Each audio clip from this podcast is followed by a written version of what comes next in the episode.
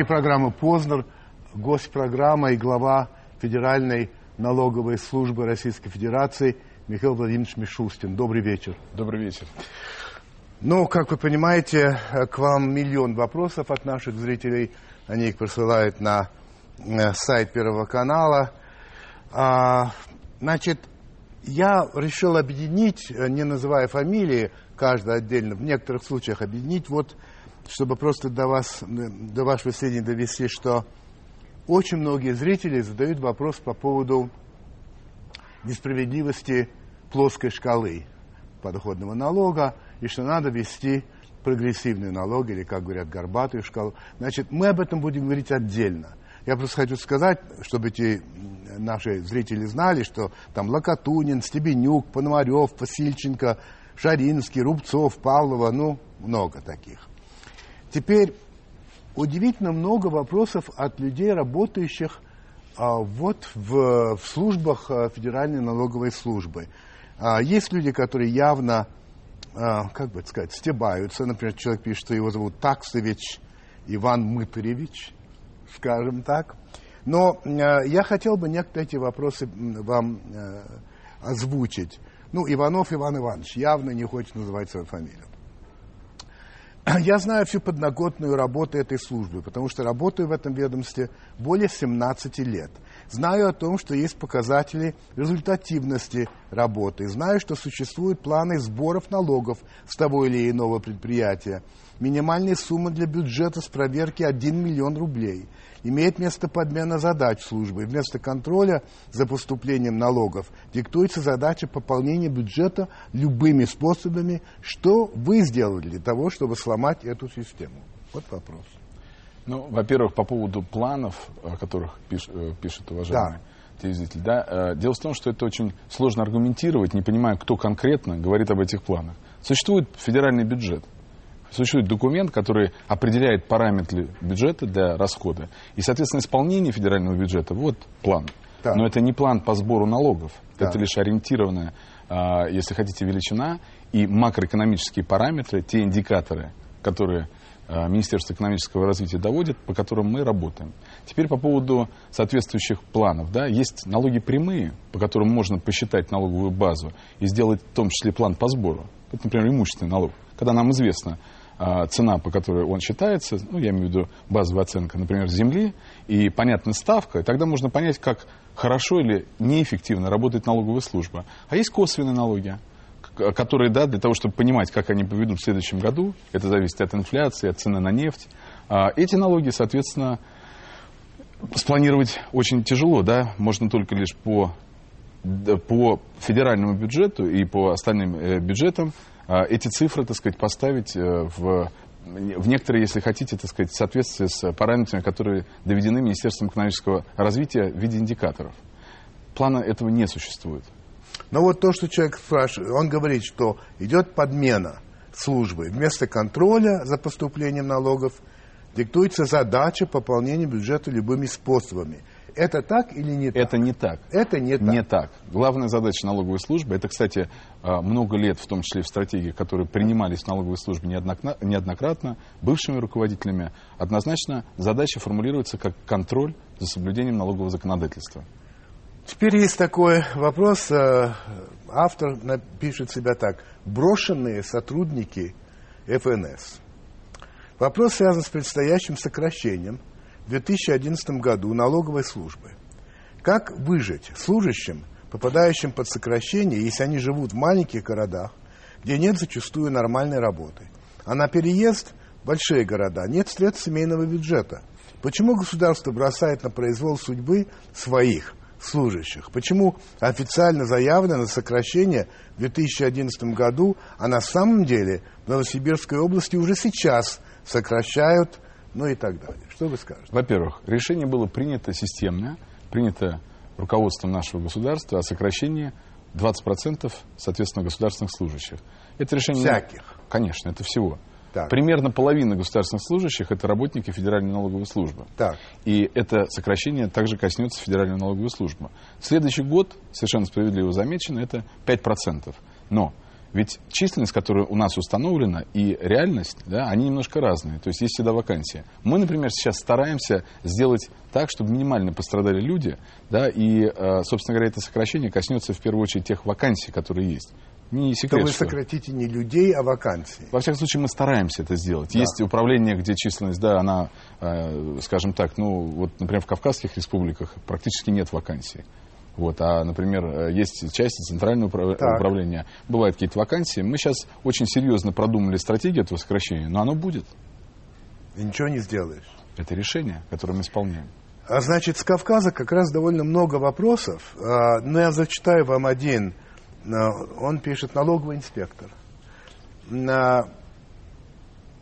Когда налоговая перестанет бежать впереди паровоза, а потом годами дожидаться, когда до ее уровня доплетутся другие службы, взаимодействующие с ней, типа ГИБДД, Росреестра, ФМС и прочее. Когда сервисы, когда сервисы и нововведения будут прорабатываться до их введения в действие, а не так, как обычно сначала вводим истребования в электронном виде, а потом на ходу выдумываем, э, нужны нам отделы под это и стоит ли их улучшить, а то, что все работает через пень-колоды, это же вообще не важно. Какое-то ощущение недовольство, знаете ли. Причем много вопросов, ну вот э, по поводу оплаты труда.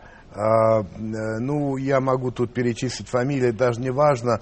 Но как же так, пишут они, нам платят в среднем 20-25 тысяч в месяц, а мы для государства собираем миллиарды.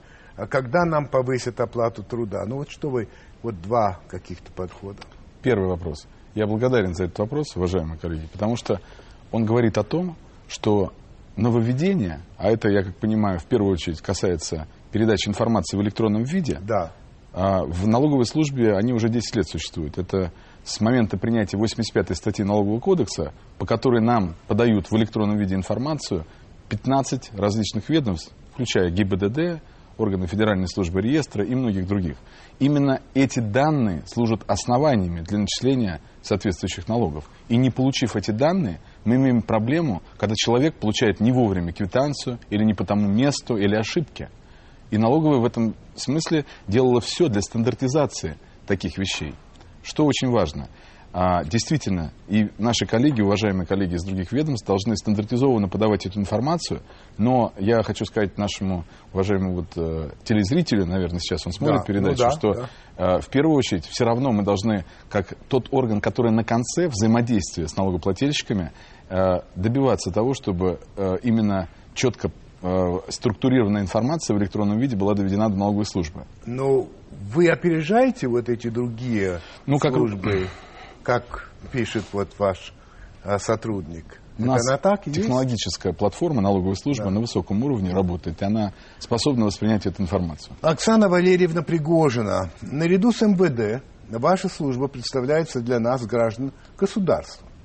Потому как относятся к нам, гражданам, ваши сотрудники, мы судим об отношении государства. Пример. Налог на доходы физлица 13% удерживается бухгалтерами или бухгалтериями в день выплаты заработной платы и не днем позже. А при подаче моей компании в налоговую заявление на предоставление справки об отсутствии задолженности вместо положенных 10 рабочих дней затянули на месяц, без пения и штрафов. Вопрос, почему для граждан закон обязателен и чреват наказанием, а государство, в кавычках, может его безнаказанно нарушать, даже не извинившись? Ну, я сразу отвечу, что это не так. И для да, государственных служащих а, также существуют нормы, по которым есть наказание за совершение соответствующих действий, которые не соответствуют тем срокам, которые установлены, простите, в частности, Да-да. в налоговом кодексе. Так вот, есть гражданский кодекс, и для этого, ну, я думаю, чтобы сейчас э, долго об этом не говорить, я думаю, что мы на сайте, фактически у нас есть э, эти, э, эта информация, я думаю, более подробно даже мы это сделаем. По поводу же э, справок о состоянии э, да. задолженности, да. действительно, коллега права, она должна даваться соответствующей Ну и что ей делать? Ну, в настоящий момент, я думаю, она получила справку, просто чуть позже. Правильно я понимаю? Ну, я надеюсь, я не знаю. Генрих Семенович Смоленский. Моя дочь главный бухгалтер, бухгалтер в частной компании. Каждый раз перед походом с отчетом в налоговую, в налоговую слышу от нее, что при сдаче отчетов она теряет на это половину рабочего дня или вынуждена искать курьера и платить ему за это время. У налоговой на эту претензию заготовлен ответ, в кавычках, «переходите на электронную отчетность». Один нюанс. Пока подобная услуга не бесплатна и стоит подключение к ней 13-15 тысяч. Не странно ли, что государственный орган берет деньги за то, чтобы более эффективно исполнить, исполнять свои функции, то есть фактически зарабатывает на этом? Это заблуждение. Заблуждение? Да. Не берет? Конечно, не берет. Первое. Существует институт операторов, которые помогают нашим налогоплательщикам исполнить соответствующие э, э, законам да, э, действия, связанные с подачей декларации. Принцип самоначисления предполагает, что налогоплательщик сам исчисляет и уплачивает положенные по закону налоги. И здесь это лишь возможность сдачи отчетности, как выбрать их, по-моему, 90 да, таких спецоператоров, которые э, соответствующим образом представляют вам программное обеспечение, я знаю, что это гораздо дешевле, чем то, что было указано, и возможность подать налоговую декларацию в электронном виде. Так. Более того, Владимир Ильич, я назову цифру. Только. У нас на сегодняшний день, вот буквально мы подводили итоги, 9 месяцев в стране из действующих лиц 60% подают декларации в электронном виде и 53% индивидуальных предпринимателей. Поэтому совет не ходить и не вставать в очередь, а подавать декларацию в электронном виде.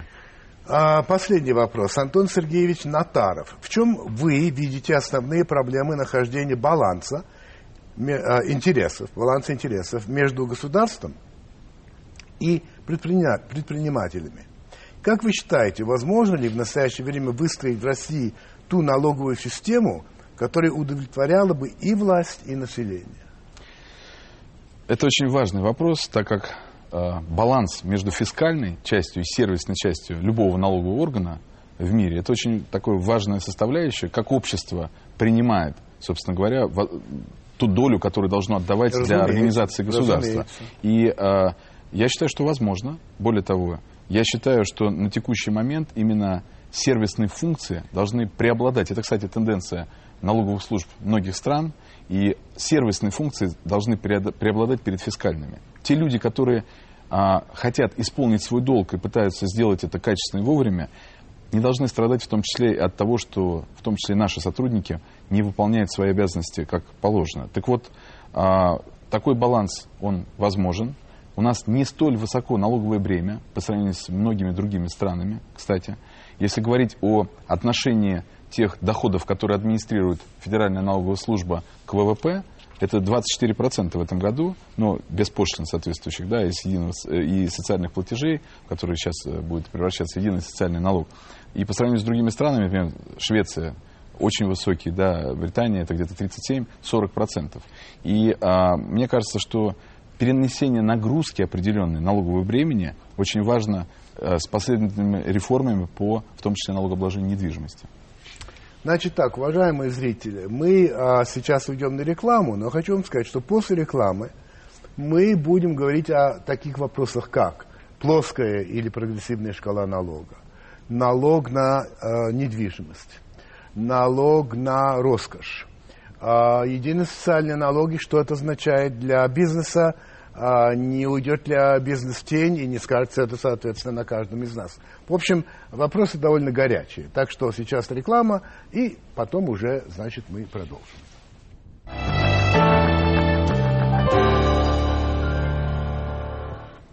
Ну, напоминаю вам, что в гостях у программы э, человек, который возглавляет Федеральную налоговую службу, э, Михаил Владимирович Мишустин, и что он выполняет те законы, которые существуют. Я это подчеркиваю, потому что это не тот человек, который принимает законы. Это человек, который выполняет их. И хотя у него наверняка есть своя точка зрения э, по тому, как налоги взимаются и какие существуют и так далее, не он это создает. Я правильно говорю? Абсолютно правильно. Вот, это важно запомнить.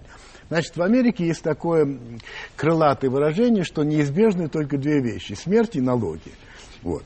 А, и что это очень древняя вещь. Значит, первое, вообще вы себя чувствуете представителем очень древней профессии, с одной стороны.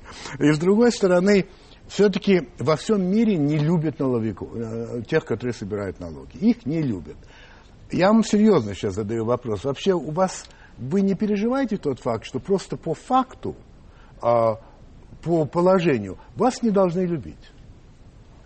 Я спокойно к этому отношусь. Спокойно? Конечно.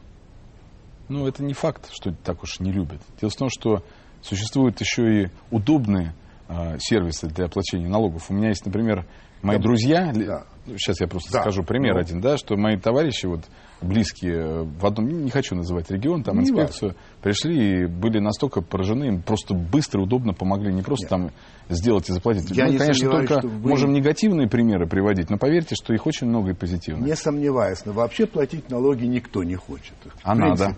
Это вот поэтому я об этом и говорю. В вашей службе, если я не ошибаюсь, 170 тысяч человек. Да, Самое большое из всех государственных э, организаций. То есть получается, что ваши главные вообще государственные организации в России. 170 тысяч человек. Так? Вы сказали. Хорошо. А, семь месяцев тому назад вас назначили, правильно? Семь месяцев. Да, в апреле. А, вы за это время вообще не дали ни одного большого интервью. Почему?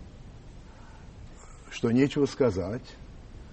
А, почему сюда пришли? Это первое крупное интервью, которое вы даете за 7 месяцев. Вы меня пригласили? Само вот, собой, и... но наверняка другие просили. Ну, вас. интервью, вы знаете, Иванович, дело в том, что чтобы что-то говорить, нужно сначала вопрос всецело исследовать. Я работал 7 лет заместителем руководителя Федеральной налоговой службы. Она была тогда министерством, заместителем mm-hmm. министра.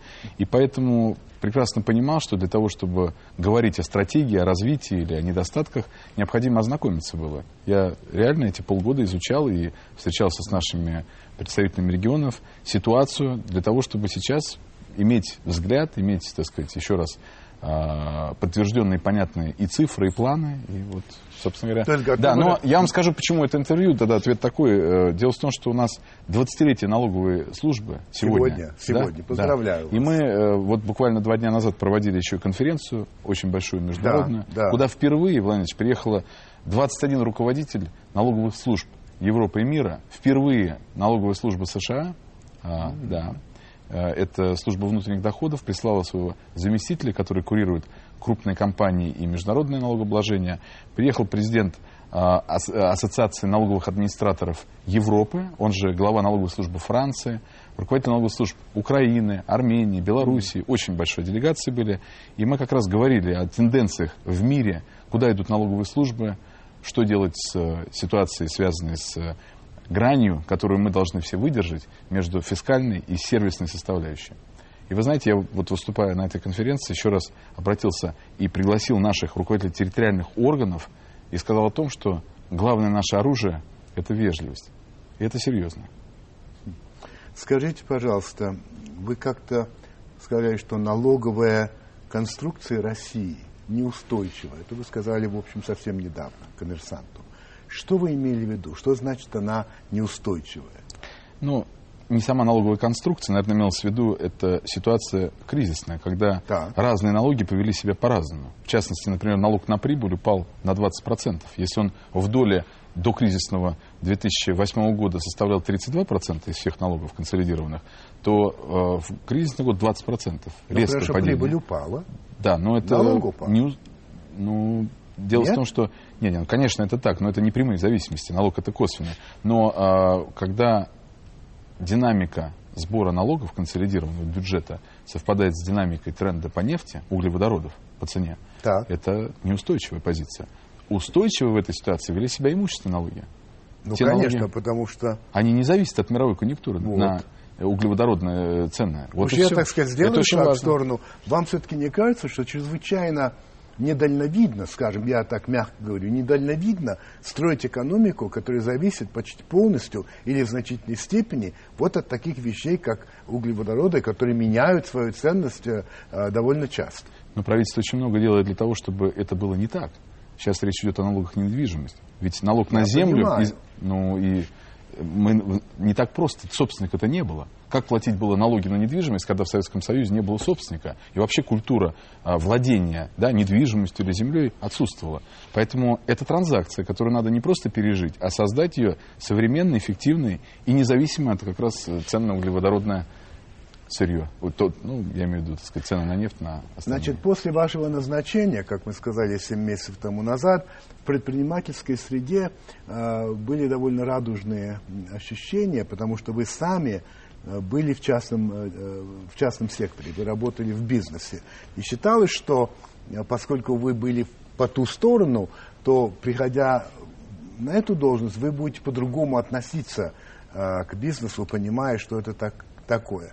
Значит, по-другому что имеется в виду? Э, не знаю. Вообще есть общее мнение такое, что налоговая служба кошмарит бизнес. Вот Чье как мнение? хотите. Многих. Ну, бизнесменов, скажем, мне знакомых. Вот, вот вы, вы были в частном бизнесе. Вы ощущали это?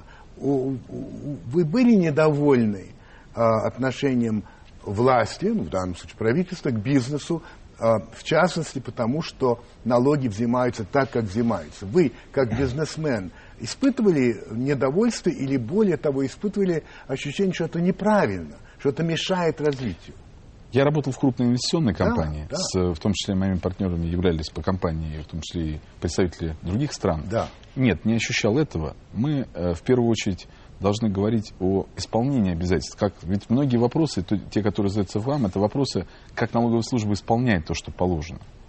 И в частности, вот про проверки, да, ведь в вашем вопросе я слышу да. то, что вы э, да. говорите о кошмаре, это проверка, да, когда она приходит выездная к налогоплательщику, а, зачастую, конечно, многие считают, что это как-то вот специально сделано.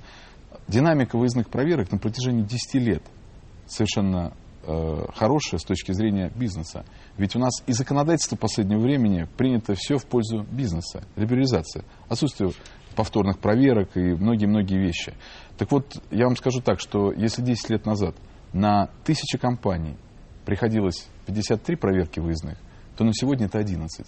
И за последние 11 проверок на тысячи компаний по сравнению с тем, что было 10 лет тому назад, выездных проверок. А эффективность самих проверок возросла. В частности, тенденция последних 9 месяцев у нас сократилось количество налоговых выездных проверок на 10%, а сумма, которую мы доначисляем да, э, за счет камеральных проверок или ну, аналитики, если хотите, работы, возросла на 20%. Это попытка уйти от такого стопроцентного или большого охвата проверками к элементарному, так сказать, аналитическому инструменту, который позволял бы нам не, вот как вы говорите, не делать каких-то таких действий. А, говоря э, о... Представляя вас, вероятно, скорее сказать, ну, так можно, а сотрудникам Федеральной налоговой службы, когда вы только приступали к работе, министр финансов Кудрин сказал следующее, я его цитирую. Надо сделать так, чтобы бизнес не боялся налоговой службы чувствовал в ней справедливого партнера. А сами же вы говорите следующее. Мы сервисная компания. А, значит, а, почему а, все-таки большинство россиян продолжают считать вас силовой структурой? Вот есть ощущение, что вот федеральная служба это силовая структура, угрожающая структура, а вовсе не партнер и, и сервисная. Вероятно, вы скажете, что это несправедливо. Но, с другой стороны, не бывает дыма без огня. У людей возникает это ощущение. Значит, это не на пустом месте. Вот что вы скажете по этому поводу? Вы знаете, вообще никому не нравится платить налоги. Я это сказал Никому не нравится начала. отдавать свои средства. И еще раз повторю, что в обществе тоже должна быть некая грань или та доля, которую человек готов отдать э, да. для, для исполнения государственных функций. Так вот, а с точки зрения силовой структуры и прочих вещей, ведь мы лишь контролируем, это причем по закону, Владимир мы контролируем соблюдение налогового законодательства. Мы не собираем налоги, не собираем деньги. То есть, если компания или э, э, физическое лицо э, все правильно сделали, мы должны, проконтролировав соответствие законодательству э, тому, как исчислены и уплачены налоги, лишь только, так сказать, ничего не сказав, да, так сказать, обрадоваться. Но то, что касается сервисной составляющей, это действительно непросто, потому что мы всего существуем 20 лет. Такой возраст, когда вот в университете люди учатся или институт заканчивают, и мы учимся, учимся в том числе отношению. Я скажу честно, что ставлю перед нашими сотрудниками и буду продолжать ставить эту задачу. Мы собираемся вводить, вот в частности с мэром Собяниным, мы встречаемся на следующей неделе для обсуждения вопроса создания специального колл-центра информирования москвичей о их налогах. Потому что в Москве основной очереди крайне большое количество юридических и физических лиц стоят на учете в налоговых инспекциях города Москвы. И я знаю, зачастую не дозвониться да, до московских инспекций, да, чтобы что-то да, спросить. Да, да. Но это не справочное бюро.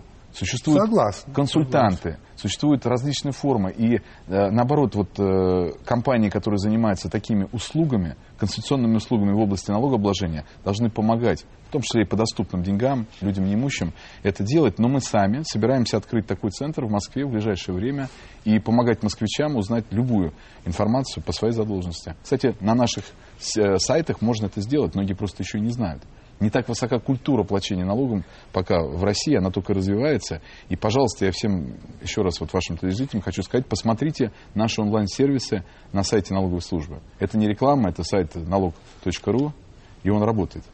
А по сравнению с 2008 годом, если мне не, не дали правильные цифры, сумма поступления от налогов в бюджет в прошлом году сократилась на 16,5%. Это так? Около этого, да. Это так.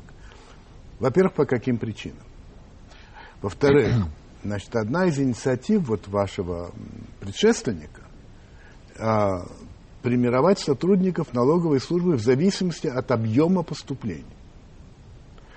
А, во времена сталинских репрессий, как вы помните, были даже планы по выявлению врагов народа. А, тот район или регион, который находил больше их, получал а, похвалу и даже награды. И поэтому, в частности, очень многих людей арестовывали и репрессировали, которые вообще никакого отношения никакому, а, никаким врагам народа не имеют. Я еще раз хочу, я хочу спросить, это продолжает существовать, что поощряют того или иного инспектора, который собирает больше налогов. Если это, мне кажется, очень опасно. Я не понимаю, откуда вы взяли такие данные. Я знаю о том, какие были решения приняты, в том числе и моими предшественниками. Да. Они, я считаю, что они абсолютно правильные. И с точки зрения поощрения существует система показателей, которая абсолютно не складывается от какого-то плана. Это не так. У нас есть система показателей, в том числе о том, в том числе это один из параметров, да, я не буду раскрывать их все, но есть один из параметров, это отношение граждан к тому, как мы исполняем свою ситуацию по опросу есть источники информации, из которых мы смотрим, как граждане в том числе относятся к тому, как исполнены эти данные. Но в частности, параметрами служат в том числе исполнение в срок всех процедур, не выполнение плана, а выполнение индикативных показателей, которыми мы доводим до, до инспекции. Я могу об этом подробнее говорить, но мне кажется, это очень э, значит, сложно переубедить, если есть мнение просто такое, и нет никаких фактов, которые это подтверждают. То, что касается, если говорить о там, сравнении с репрессиями и так далее, у нас одна из самых либеральных моделей налогового администрирования в мире. А... Извините, она не просто либеральная. Дело в том, что те функции полномочия по сравнению с нашей налоговой администрацией, которые имеют, например, Соединенные Штаты, они в разы, и вы знаете, наверное, хорошо, Владимир как относятся к службе внутренних доходов налогоплательщики Соединенных да, Штатов Америки. Знаю, да. А совсем коротко, так почему сократилось на да, 16,5%? Да, первая часть вопроса. Значит, во-первых, мировой кризис. Во-вторых, так. цена на нефть, там в доле сокращения НДПИ и многие другие налоги. Падение, Но да. я скажу о современном тренде, да. И прибыль, вы сами об этом сказали до этого, прибыль сократилась, естественно, потому что она зависит от этого. Но у нас очень хороший тренд этих 9 месяцев. У нас растут налоги на э, соответствующие федеральные налоги на 30% сейчас, тренд, по сравнению с девятым годом. И вот я говорю, То если взять... Совершенно правильно. По сравнению с девятым годом, я вам скажу такую цифру, это я вот сейчас впервые озвучиваю, мы вчера на коллегии, э, наконец, посчитав тренд 9 месяцев, я докладывал это председателю правительства, можем сказать, что примерно по сбору консолидированного бюджета страны в конце года, мы порядка 7-8% не дотянем до самого рекордного года, да, до кризисного года, так сказать, восьмого года, а, когда сборы составили свыше 7 триллионов рублей. И э, нас радует это, потому что цена на нефть гораздо ниже по сравнению со средней и ценой равно... на нефть позапрошлого года. А поступление? А поступление, да, и она, э, понимаете, то есть если посчитать Понимаю. в этой доле НДПИ, так сказать, то а, получается а за счет чего? Тренд. За счет чего это получается? Если за счет нефть? в том числе э, и восстановления, восстановительного характера экономики, за счет роста налога на добавленную стоимость, э, э, за счет роста налога на прибыль, вот, ну, за счет ага. увеличения, наверное, все-таки администрирования налогов. Скажите, пожалуйста, почему вы, занимавший такой хороший пост в частном секторе, получавший очень хорошую зарплату, судя по вашей налоговой декларации 2009 года, Почему вы решили вернуться на государственную службу?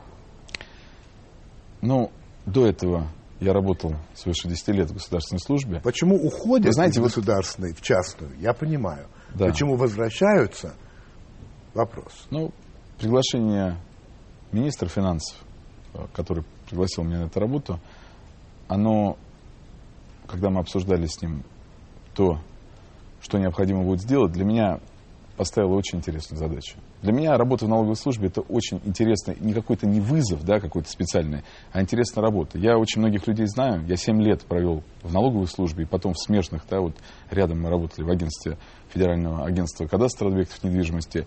Мне очень интересна эта работа. И Просто по интересно. зарплате, Владимир я вам хочу сказать, я не могу это говорить, Зарплата государственных служащих достаточно достойна для того, Нет, чтобы... я понимаю, но она не Серьезно? идет ни в какое сравнение. Да, она не идет в сравнении конечно, с тем, что было в бизнесе. Конечно, да. Хорошо. Давайте. Плоский и прогрессивный налог. Значит, э, подавляющее большинство россиян, я в этом абсолютно убежден, считают, что плоская шкала несправедлива. Что богатые люди должны платить больше, а небогатые люди меньше. Э, вы так, очевидно, не считаете. Я так не считаю. Я считаю, что способы налога на роскошь должны быть немножко другими. Не на роскошь, подоходный налог. Нет, нет, нет. Мы говорите о том, что люди считают, что богатые люди должны платить больше. Этого добиваются другими методами, в том числе и в других странах. Не, не обязательно здесь ну горбатая шкала. ну Это налоги на недвижимость. Богатые люди, имея недвижимость в более э, скажем так, э, хороших местах и так далее, вот. платят больше налоги. Послушайте, они... тогда да. вот. Значит, смотрите, вы знаете, кто такой директор Института экономики Российской Академии Наук Руслан Гринберг, да, он знаком. Вот, э, значит, он считает, что э, поддерживая введение прогрессивной шкалы, и в качестве э, примера приводит практику налогообложения в ФРГ, где 4% зрителей, 4% жителей, а не зрителей, через выплату налогов на личные доходы обеспечивает 40% поступления в бюджете страны. То есть 4% очень богатых да, отвечая, э, пополняет значит, 40%. И вот это справедливо с точки зрения очень многих людей. А так получается, что человек, который зарабатывает, ну, условно, скажем так, месяц 20 тысяч, для него 13% это все-таки по карману бьет, а человек, который зарабатывает в месяц 20 миллионов, а есть такие, для него 13 миллионов, эти 13% ерунда. Вам не кажется, что здесь есть несправедливость? Вы знаете, у нас была горбатая шкала. Была. С 92 по 2000 год. Да. И до 35% доходила ставка, да. сложность администрирования. Все люди тогда в этом варианте, которые фактически будут иметь э, э, источник дохода несколько, должны подавать будут декларацию, заниматься подсчетом своих э, доходов. Как во всем мире.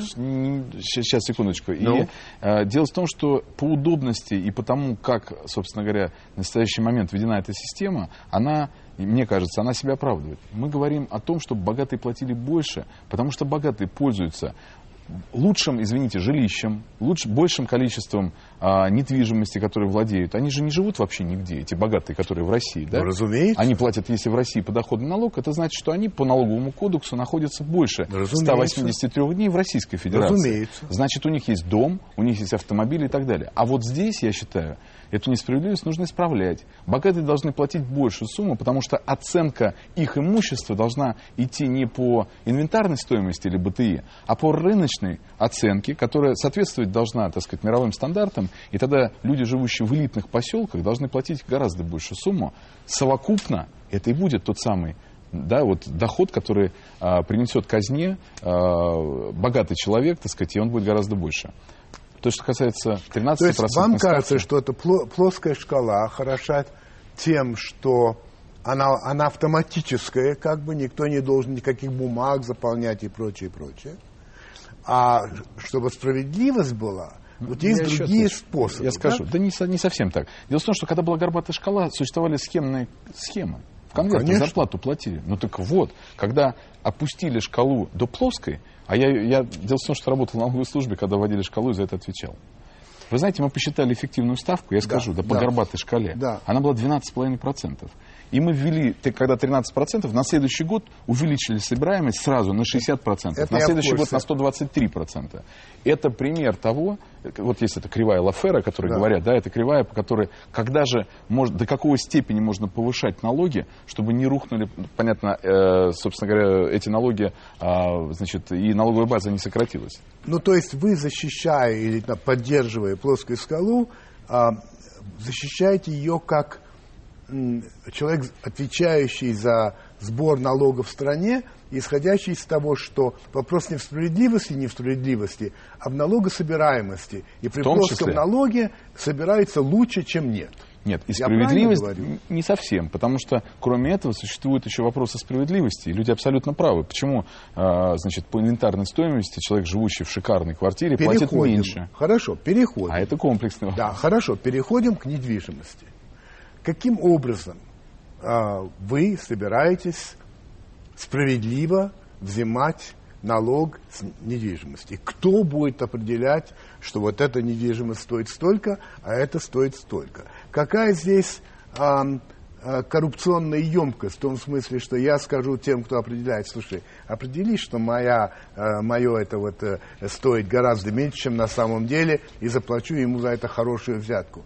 Вот здесь как Владимир Ильич, ну, надо сразу сказать, что мы лишь администратор да, понимаю, по сбору. Понимаю. Мы не определяем налоговую базу. Настоящий момент, в соответствии с законодательством, нормативное регулирование в этой области осуществляет Министерство экономического развития, которое, кстати, э, очень много сделало и подготовило сейчас законодательство и соответствующие акты для введения этого налога.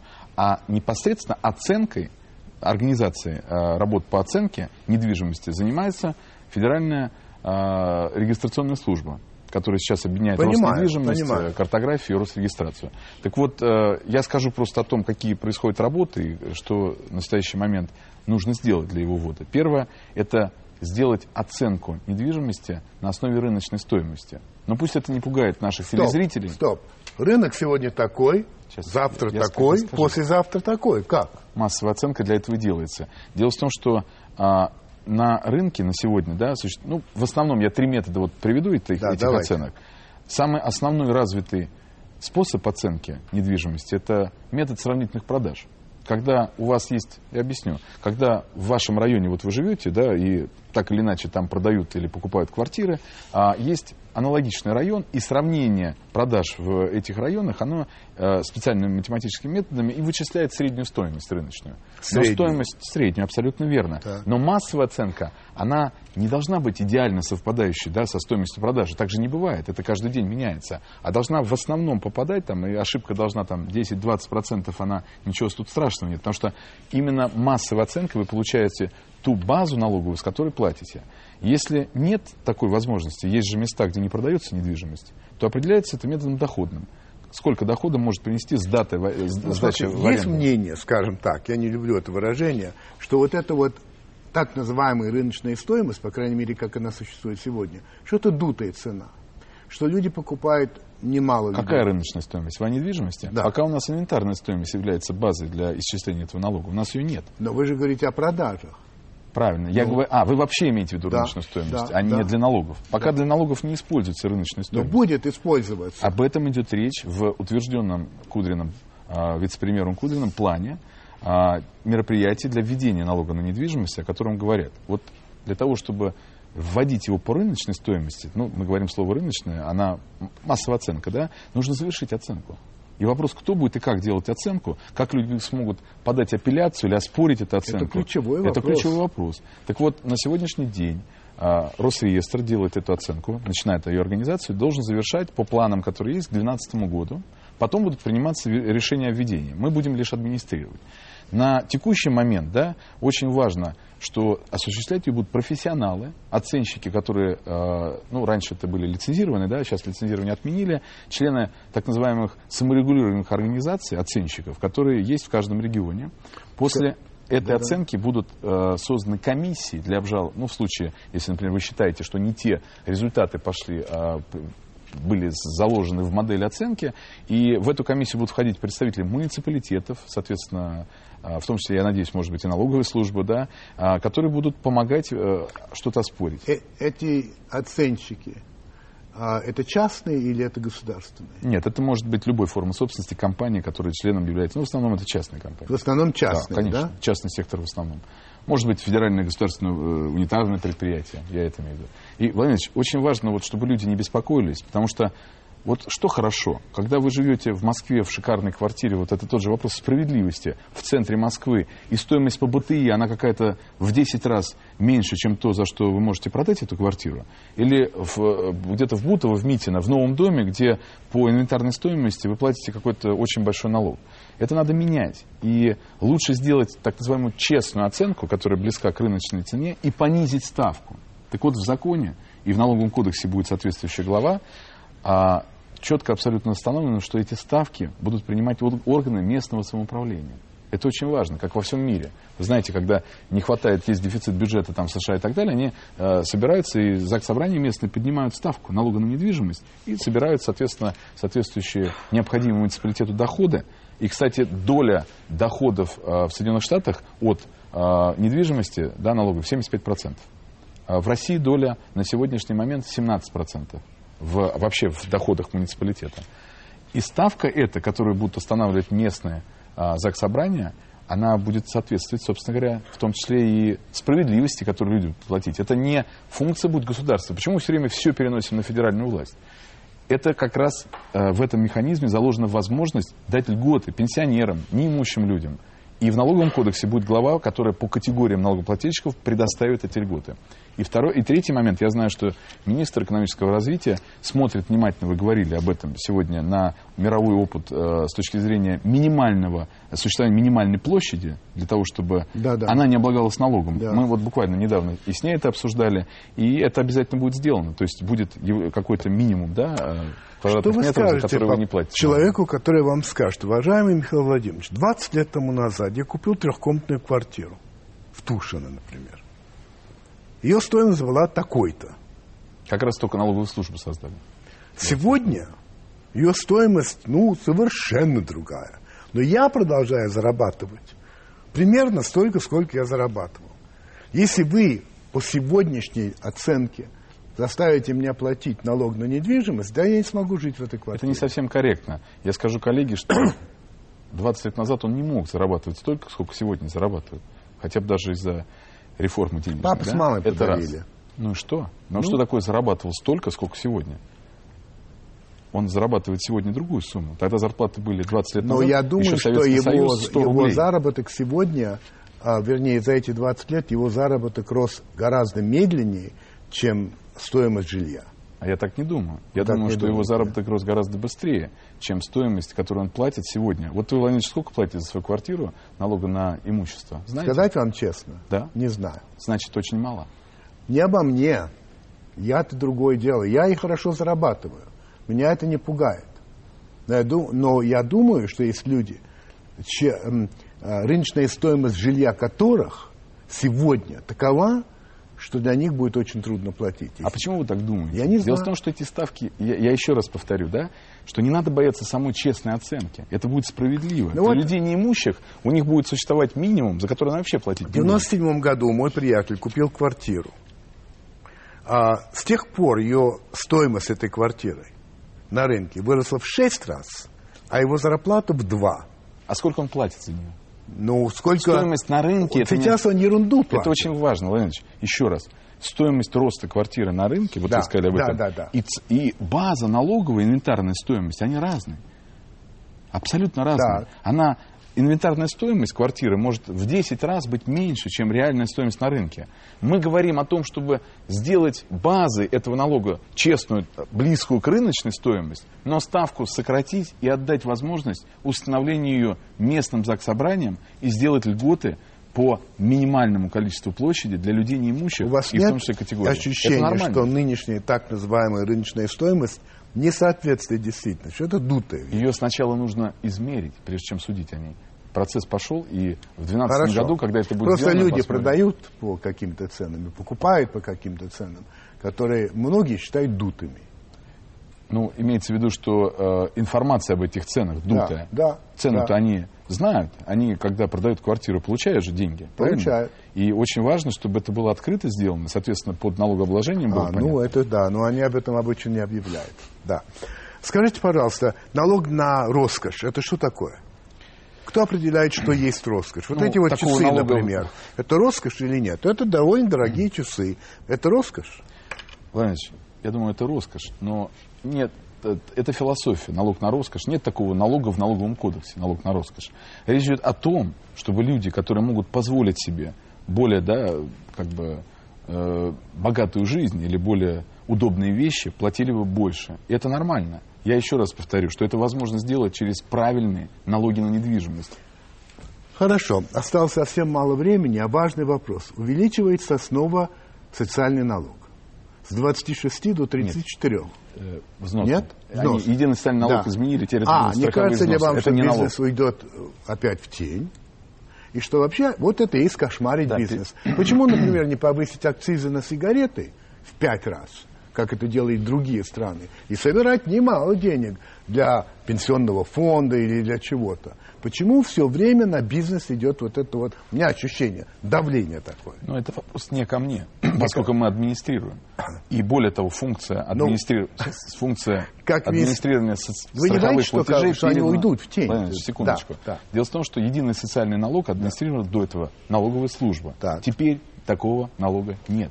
Есть страховые платежи, и функция их администрирования передана пенсионному фонду. И Антон Ильич Дроздов профессионал, и в настоящее время, конечно, мы все думаем о том, что такая дополнительная нагрузка да, может повлиять на, в том числе, желание, так сказать, увести куда-то зарплату. Так, Это правда. Так. Вот, но сейчас идет дискуссия в правительстве. И Ага. у нас два дня назад была конференция, на которой выступал министр финансов Кудрин, помощник президента Аркадий Дворкович, э, э, Герман Греф. Герман Греф, руководитель да, Да. Сбербанка. И Да. э, очень серьезно мы говорили о бизнесе, и Да. наши коллеги из западных стран задавали эти вопросы. Сейчас идет дискуссия о том, как, может быть, еще поправить ситуацию эту. Но, Ага. с другой стороны, демографическая ситуация и необходимость выплат пенсий Да, наших да. а, бедных граждан, она стоит на повестке дня. повысить э, Ну, а пенсионный? Ну, а возраст, как например. по-другому? Во Франции то, что случилось, да, я был Да, как раз в да, командировке, да. видел, я, я был То в командировке в налоговой окончательно Франции, видел, как люди. это правда? Я думаю, что я не имею права говорить о том, окончательно решено или нет, решение принято, но дискуссия идет, Владимир Владимирович. Хорошо. А Марсель Пруст, зная, что я к вам, что вы ко мне придете, он решил задать совершенно другие вопросы, чем мы обычно задаем. Поэтому не удивляйтесь. Какая ваша любимая птица? Птица. Да, я, я, я Да. понимаю. Какая? Попугай, Замечательно.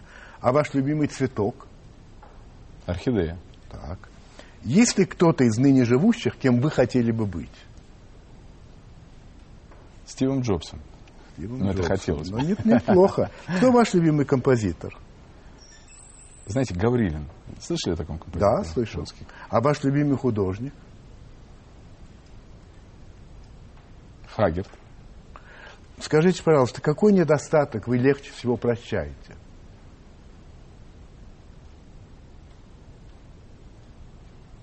Слабость. Золотую рыбку поймали. Три желания. Какие?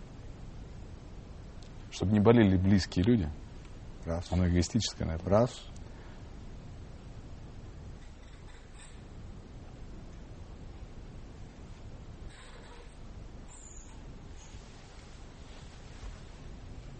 Чтобы наша страна очень достойно, вот новый век, да, на дворе, очень достойно его встретила, и мы решили очень многие проблемы, в том числе бедности. Чтобы не было бедных. Чтобы не было бедных Да. в нашей стране. Если И третье? о большом. И третье закончить налоговую реформу.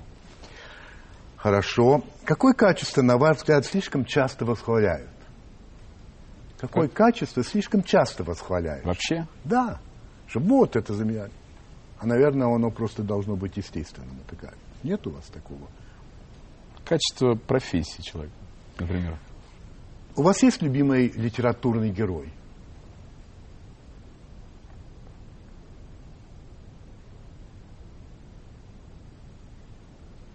Чебурашка. Оказавшись перед Богом, что вы ему скажете? Попрошу за все прощения и поблагодарю за то, что дал такое счастье, как жить на земле. Это был Михаил Владимирович Мишустин. Спасибо большое. Спасибо вам.